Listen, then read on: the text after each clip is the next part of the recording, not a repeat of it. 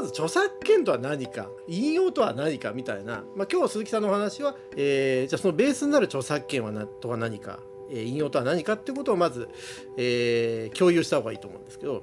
著作権とは何かっていうちょっと簡単に解説していただいていいですか、まあ、スタジオジブリの作品基本的には映画なんで、はい、じゃあ例えば「千と千尋」の著作権っていうので説明しましょうか。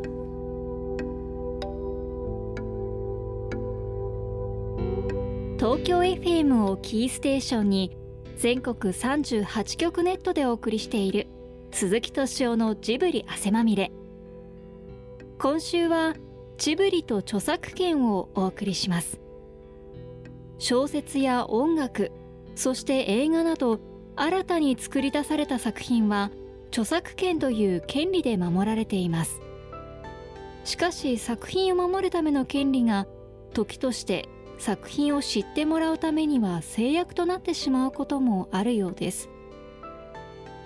鈴木プロデューサーは以前から作品を知ってもらうこと著作権という権利を守ること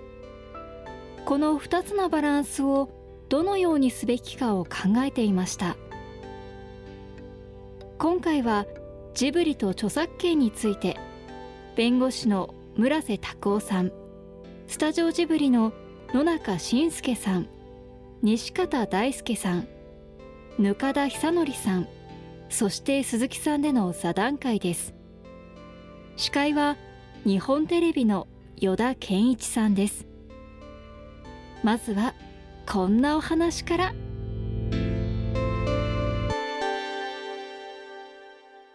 千と千尋の神隠し」っていう映画があってこれは映画の著作物として一連のその、えー、劇場映画一本丸ごとが一つの著作物として扱われるわけ、はい、でじゃあそれの、えー、権利者っていうのは誰なんだと、えー、いうことになるんですけれどもこの権利者はこれまあ映画の場合若干ねあの規定がややこしいんですけれども非常に平たく言うと金を出した人が権利者と。制作費の金を出した人が権利者。著作権者というふうにされてます。で「千と千尋」に関しては宮崎さんのオリジナルのえストーリーえそれから脚本をもとにしたものなのでえ原著作者が宮崎さんえ脚本も宮崎さんえでまあ監督も宮崎さんえですけれどもじゃあその原著作者や脚本家や監督っていうのは何かの権利があるの？ってことで言うと原著作者と脚本家っていうことに関しては原作の著作権それから脚本の著作権っていうのが一応映画の著作権とは別に、えー、あると。いうふうにされてる。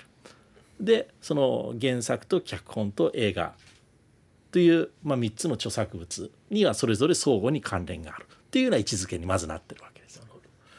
つまり、えー、原作者としての宮崎駿さんとしての著作権と、はい、それからそれが映画になった時の、えー、著作権者っていうことになるとこれを作るのにお金を出した人たちとまあ、具体的会社に多分なることが多いと思うんですけど。ということでいいですね。そうですねはいでそれでじゃあその、えー、映画を上映したり、まあ、今だったらネット配信したり、えー、ビデオ DVD で出そうとした場合にはあのそれを上映する権利それから、えー、DVD の場合は DVD に複製して、えーまあ、世の中にばらまく権利。それからネットの場合だったらネットは公衆送信っていう概念でくくられるんですけど公衆送信する権利っていうのはそれぞれ日本日本では著作権法上それぞれあの上映権であったりとか映画の上映だったら映画の上映権そういう DVD だったら複製権、えー、配信だったら公衆送信権という言葉で、えー、権利化されてるんですね。で著作権者っていうのはそういった権利を丸ごと全部持ってるのが、まあ、まず原、えっと、著作権者ですから、えー、日本でジブリの映画を利用したい、えー、まあそれ上映したいとかビデオで出したいとかネットで配信したい人っていうのはその「えー、千と千尋」の著作権者の許諾がないとそのようなことができない。まずそれが、えー、大事なルールでじゃあ宮崎さんの権利はそれにどう絡んでくるかっていうことなんですけど、まあ、宮崎さんはあの映画の著作権者宮崎さんがお金出してるわけではないので宮崎さんは映画の著作権者そのものではないけれども映画の著作者ではあるんですね。権権利者とそれを実際にクリエイトした人とか分離するのが映画が若干厄介なところなんですけれども。作ってる人とその権利を使える人は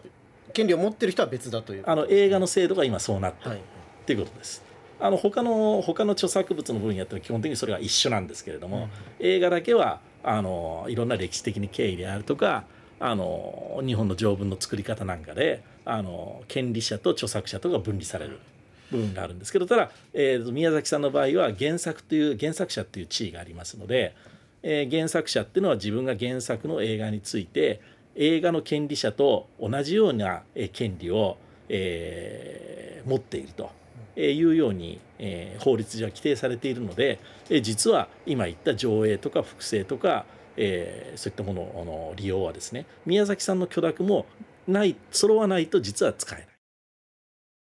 これあのもう少しく砕いてお聞きしますとはい。例えば映画といってもまあいろいろその中に入ってる要素たくさんありますよね。ありますね例えばじゃあ顔なしというキャラクターがいますと、この顔なしの著作権というのは誰にあるんですか？顔なしの著作権は、あの一つはその映画の著作物の中のワンカット、あの要はそのフィルムであったりの,、えーまあ、ビデオ映像のですね。ワンカット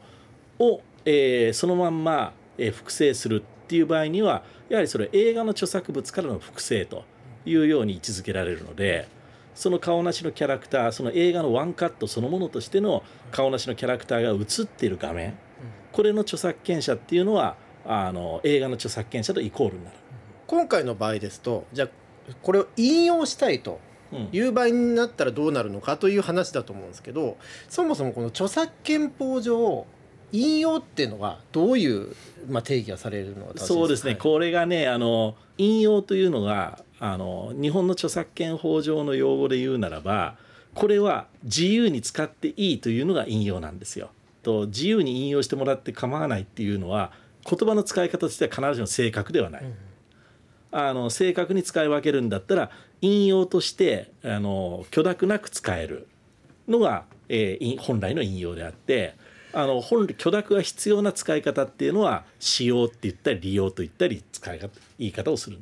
あーあーなるほどなるほど、うん、だからなんでこうあの引用何でも引用って言うんですけれどもそこのところで法的な意味っていうのは違ってくるのであの鈴木さんが今これ、えーまあ、姿勢の方だとしますよね はい仮に。で今この、えー鈴木さんがまあ真似た真似たというか書いた顔なしが、まあ、どう見ても顔なしがあるわけですけども知らなかったというセリフとともに顔なしが今書かれてるんですけど、えー、とこれを鈴木さんが書いてじゃあ例えば、えー、とこれを、えーネットに公開するとします。これは、えー先生引用ですか？うーんとこれは普通は引用にはならないです。このはこれは何というじゃあ、えー行為をしたということなんですか、あの映画の著作物に登場する顔なしのカット、はい。それを、えー元にして、はい。えー似たような絵を描いた、はい。で似たような描いた絵を公開したっていうことですけども、はい。その映画のワンカットと似たような絵を描くっていうのはあくまでもその映画のワンカットをベースとして、えーそれを、えー使いながら、えーものを作ってるので、はい。映画の映画のワンカットに対してそれは二次的な著作物はいそれを元にした著作物っていうふうに定義されるんですね。でも先生この前の 今度は「ごめんなさい」っていうセリフを鈴木さんの顔出しが言ってるんですけどもはい、今の場合の問題点っていうのはこれはい鈴木さんが家で一人で書いてる分には著作権侵害に当たりま何せんよね。えー公開したということが問題になるその通りそれはなぜかって言ったら、そのえーさっきのその宮崎さんが原作でそれのを元にして映画があったって話をしましたよね、それと同じ理屈で映画を元にして今の鈴木さんの絵があるわけですよ、はいはい。そうすると映画を元にした絵があった場合にはその元にした絵これ鈴木さんが描いた絵だから鈴木さんが著作者であって著作権者なんですよ。だから自分のものなんですね、はい。これは真似て作ったと言っても自分のもの、はい。だけどそれを一般に利用する例えばその公開して、はい。えー公衆送信するネットに上げるっていうのは公衆送信するってことですから、公衆送信したり、えー何かの、えー印刷物で複製したりっていう著作権法上の、えー行為を行うため行う場合には元の映画の著作権者、えーの許諾もないとそれができない。というふうにルール化されているので。あの無断で、えーアップロードしたりっていうのをやると、あのジブリからですね、えーなんてことしてくれるんだと言われても法律上おかしくはない。これ鈴木さんがよく勝手に書かれてて怒られないのは鈴木さんがスタジオジブリの人間だから怒られないわけですそうですねはい。じゃあ、えー、そうなるとですねえっ、とさっきあの先生がおっしゃった引用ってことなんですけどこのじゃあ顔なしの絵がありますよね。どういった形でネットに公開されてたら引用と認められるんですか？あの著作権の世界における引用という言葉っていうのはあの割と結構限定的で、はい、あのまあもともとは引用っていう概念はあのまあ人によって言い方説明の仕方違いいろいろあると思いますけれども基本的にやっぱりあの、えー、学問の世界で培われてきたえー、概念だと思うんですね。だから学問の世界っていうのは必ずあの、えー、前にその同じ分野研究してた人っているわけですよ。はい、でそうすると、えー、そこの分野で新たな研究論文出そうと思ったらその前の論文を持ってきてですね、えー、何々先生はこのようなことを言っていたと。いうことを書かないと論文が成立しないわけですよ。でもその何々先生はこのようなことを言っていたと。いうふうに書く場合ですね、それ何々先生が言ってたことはそれは全て正しいって書くんだったらその何々先生文句言わないでしょうけれども何々先生は文句これこれこれ言っていたと。でもそれは間違ってると思うなんて書くことだってあるわけですよ、学問の世界だから。でそうしたらその場合にね何々先生その元になった何々先生の許諾を得ないと使えないっていうことになるとそもそも学問の進歩ってなくなりますよね。でそのようにあの何かその表現をしたいことがある人は必ずやっぱりそれはその前に世の中に存在しているいろんなたくさんの表現というものを踏まえてその新たな表現するわけですよ。でそうしたらその、えー、そういったことを言うにあたってですねいちいちその前に、えー、世の中に流布されているいろんなその表現を持ってくる時にいちいち許諾を取らなければいけないっていうのはあの今その学問の世界であれば端的に学問の進歩もを阻害することになるし学問の世界から少し離れてもね我々はこうやってものを喋ったりいろいろ表現することは表現の自由があると言われてますけれどもそういった自由な表現がすごくすごく制約されるわけですよ。だって現実に世の中にいろんなものたくさんあるわけでしょ。それを目の前にしてそれ目の前にして読んだり見たり聞いたりしながら自分の表現をするのが当たり前なんだけれどもいちいちその目の前にたくさん転がっている表現を自分の言葉の中でね登場させる時に全て許諾を取らなきゃいけないってなったらこれは極めて不自由な世界になるわけですよ。でそういった不自由な世界っていうのはやっぱり評価としてですね正しい世界ではないと思うわけですよね。じゃあそれを回避するためにどうすればいいかって言っていろいろそのルールが作られるわけですけれどもそのルールの一つが引用というルールで、えー、これも非常に平たく言えば自分が言いたいことがあってその言いたいことを表現するためにえー、他の人の表現を、えー、持ってきてそれをはめ込むことが必要であるならばそれは引用として使っても構いませんよっていう、そういうルールがあるというふうに言えるんだと思うんですよ。いわゆるそれはあの主従関係ってそうそうそうそう。つまりそれがメインであっちゃいけませんよという、ね、その通り。じゃあそのメインであっちゃいけませんよというのは量の問題ですか？量の問題ではない。質の問題。質の問題日本国内で、えー、このじゃあ引用が、えー、できるようにもっとなっていくためにはってあえて言い方しますけど ために、えー、みんながじゃあこうやっちゃいけないことの方を知っといた方がいいと思うんですけど。やっちゃいけないことをどういう、はい、どういうスタンスで何をやっちゃいけないっていうか、うん、っていうのはまあだいぶあのそれは言いやすいと思うんですよね。うん、一つはやはりその元の権利者に経済的な損害を与えるような使い方はやっぱダメですよねと。でまあ経済的じゃない、えー、そうですね経済的で経済的な損害を与えるのはダメですよねっていうのはまず一つ言えますよね。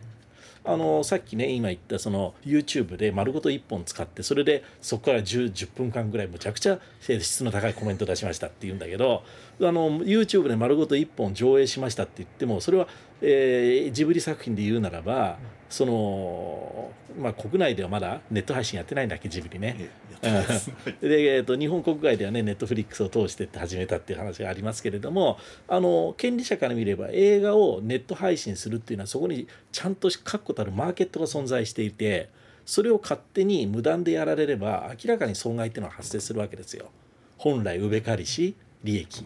えー、ないしは収入というものが。でそれをやっぱり露骨にそうと侵害するような使い方っていうのはダメですよねと、まずそれは言えると思います。えーそこが、えーすごくこう縮小化されて「千と千尋」について語りたい人が「うん。千と千尋」の映画から自分で、えー数枚切り出してうん。ブログに載せました、うん。これは先生どう思いますか？あの引用として成立する余地は十分あると思います。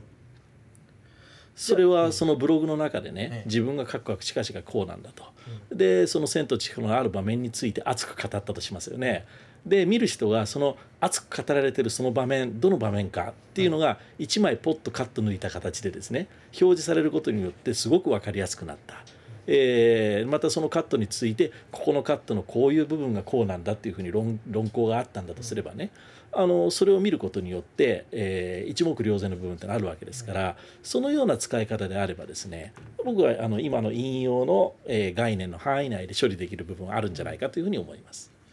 あのこれ図版になってくると皆さん結構あの使っていいのかなって確かに気持ちになりやすいと、ただ僕もなんか勉強して分かったんですけど例えばあの「ゴーマニズム宣言」っていう小林の義則さんの漫画を、まあ、批評した本の中でまさにその漫画のカットを使って批評したものがあってでそれについては、えー引用としてきちんと認められたんだというのが、えー裁判ではまあ実績あるというはい、ことですよね。だそれと似たような考え方まあそうですね。なりますよねはいじゃあこれもうちょっとあの意地悪な聞き方になりますけどじゃあそのブログの中で批評ではなくて「千と千尋」の魅力を紹介したいというので何枚かこう絵を使いながらストーリーを説明しましたと。これはどうでしょうか？あまあ古典的なあの引用という概念からすると外れると思いますね。それは、えー、と作品そのものを単に、えー並べて出してるだけだからってことになりますうんまあ並べて出してるけどさっきの言葉で言うと主従の主がないと。だから似たようなこういうふうな使い方していいですかっていうふうに相談を受けたとしたら、それは主がないからあのクレームがつくリスクが結構大きいですよって僕は多分答えると思います。なるほどそうですねストーリーの紹介っていうのは、はい要するにあのまさに紹介してるだけで 何かそこであのその人なりの考えが表現されてるわけじゃないわけですよね。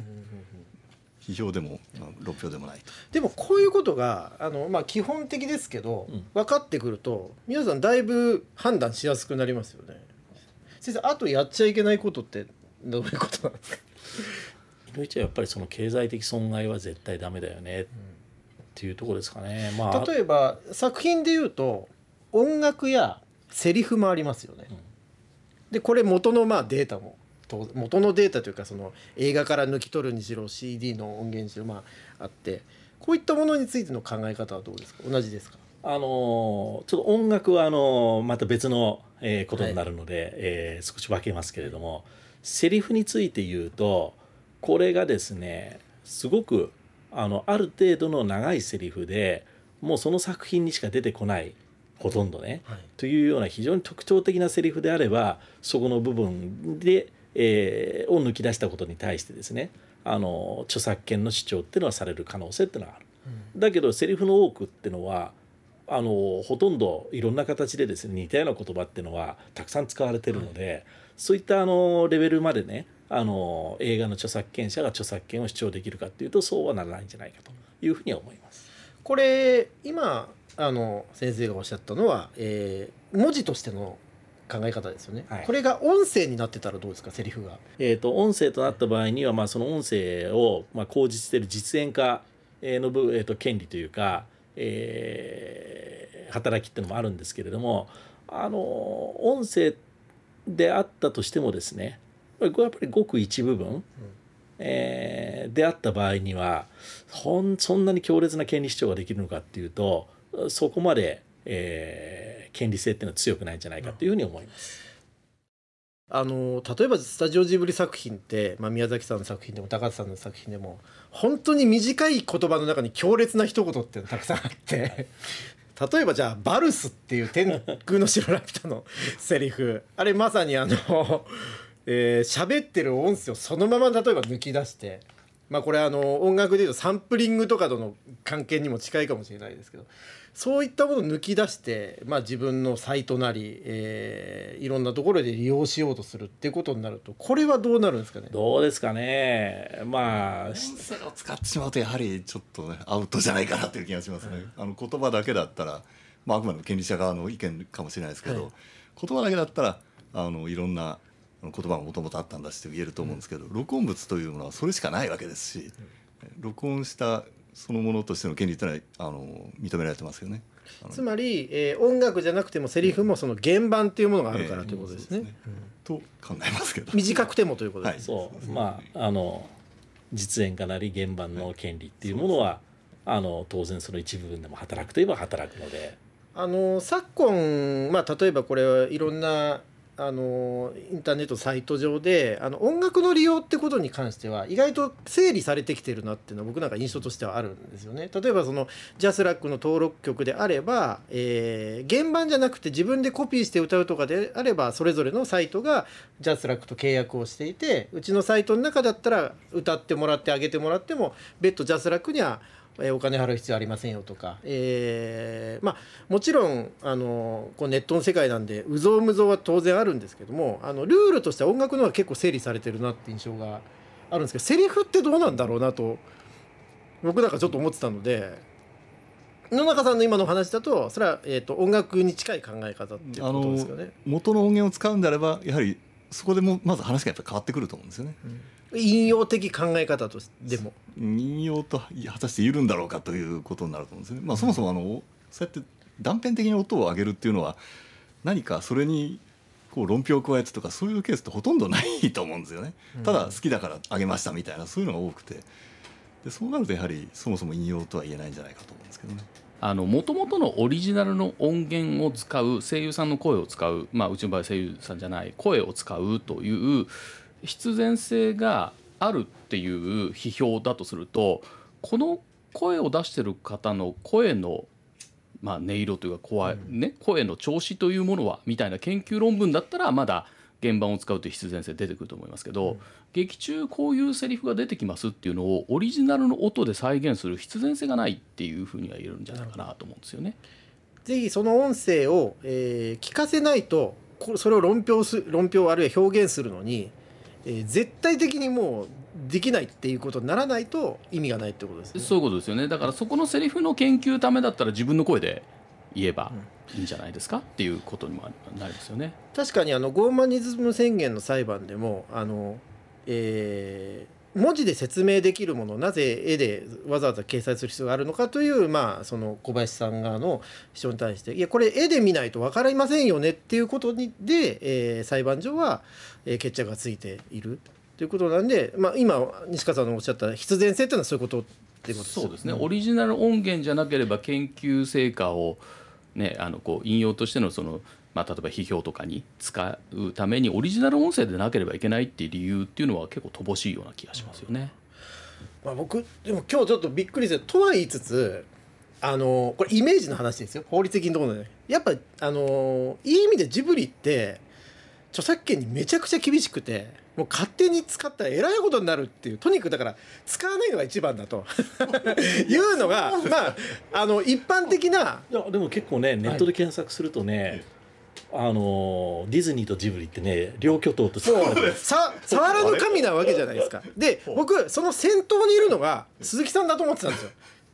もう裏でもう絶対にあの法律上はどうか別にしてももう絶対に絶対許さんぞと思ってた鈴木さんから今日。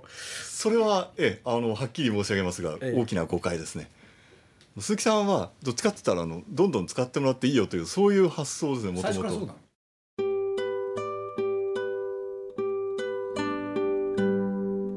鈴木敏夫のジブリ汗まみれはラジコのタイムフリー機能で1週間遡ってお聞きいただけます。また番組ブログよりアーカイブされた音声がポッドキャストでもお聞きいただけますのでアクセスしてみてください。来週もジブリと著作権後半をお送りします。お楽しみに。鈴木敏夫のジブリ汗まみれこの番組はウォールト・ディズニー・ジャパンローソン日清製粉グループ au ブルボンの提供でお送りしました。